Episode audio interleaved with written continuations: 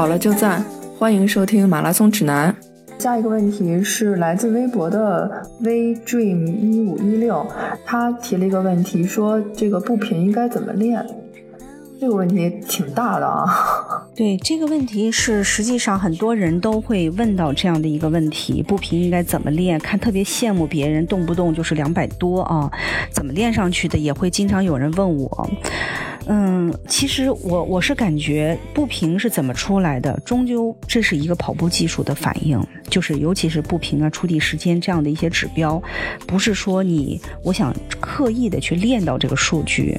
实际上，如果你的跑步技术说白了，你的跑姿是靠腿在扒地跑，如果是这样的一个跑步技术的话，你要提升步频的过程中，反而会存在风险。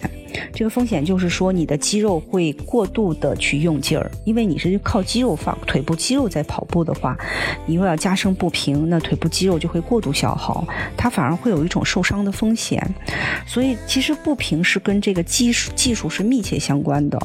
嗯，如果说你的这个跑姿能够靠到重力的带动，哎，腿就成为一个辅助的工具的话，你再去提升步频啊，就会比较主动一些，啊，风险也会降低一些。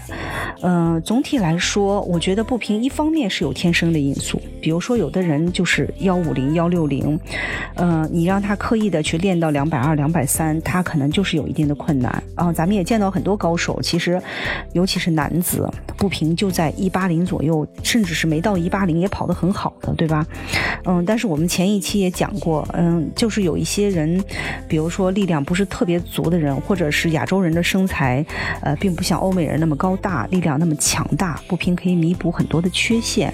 那么这个时候，我们通过训练是可以在自己原有基础上提升不少的这个步频。但总体来说，确确实实跟技术是密切相关的。嗯，这里要提醒的就是说，呃，它不能一蹴而就，不能我今天一百七，明天就说我试一下两百。真有人跟我说了，呃，石老师，我这一次我昨天练步频了，我上来两百二我就开始了。哎呀，到最后我实在实在迈不动腿了，我最后就剩一百九了。那我就跟他说，那您这起步就应该一百九，您就不应该两百二，对吧？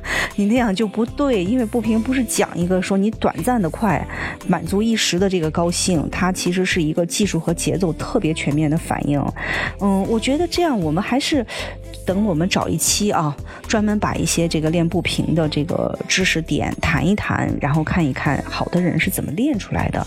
我觉得还是用一期专门的话题去谈比较好。这个。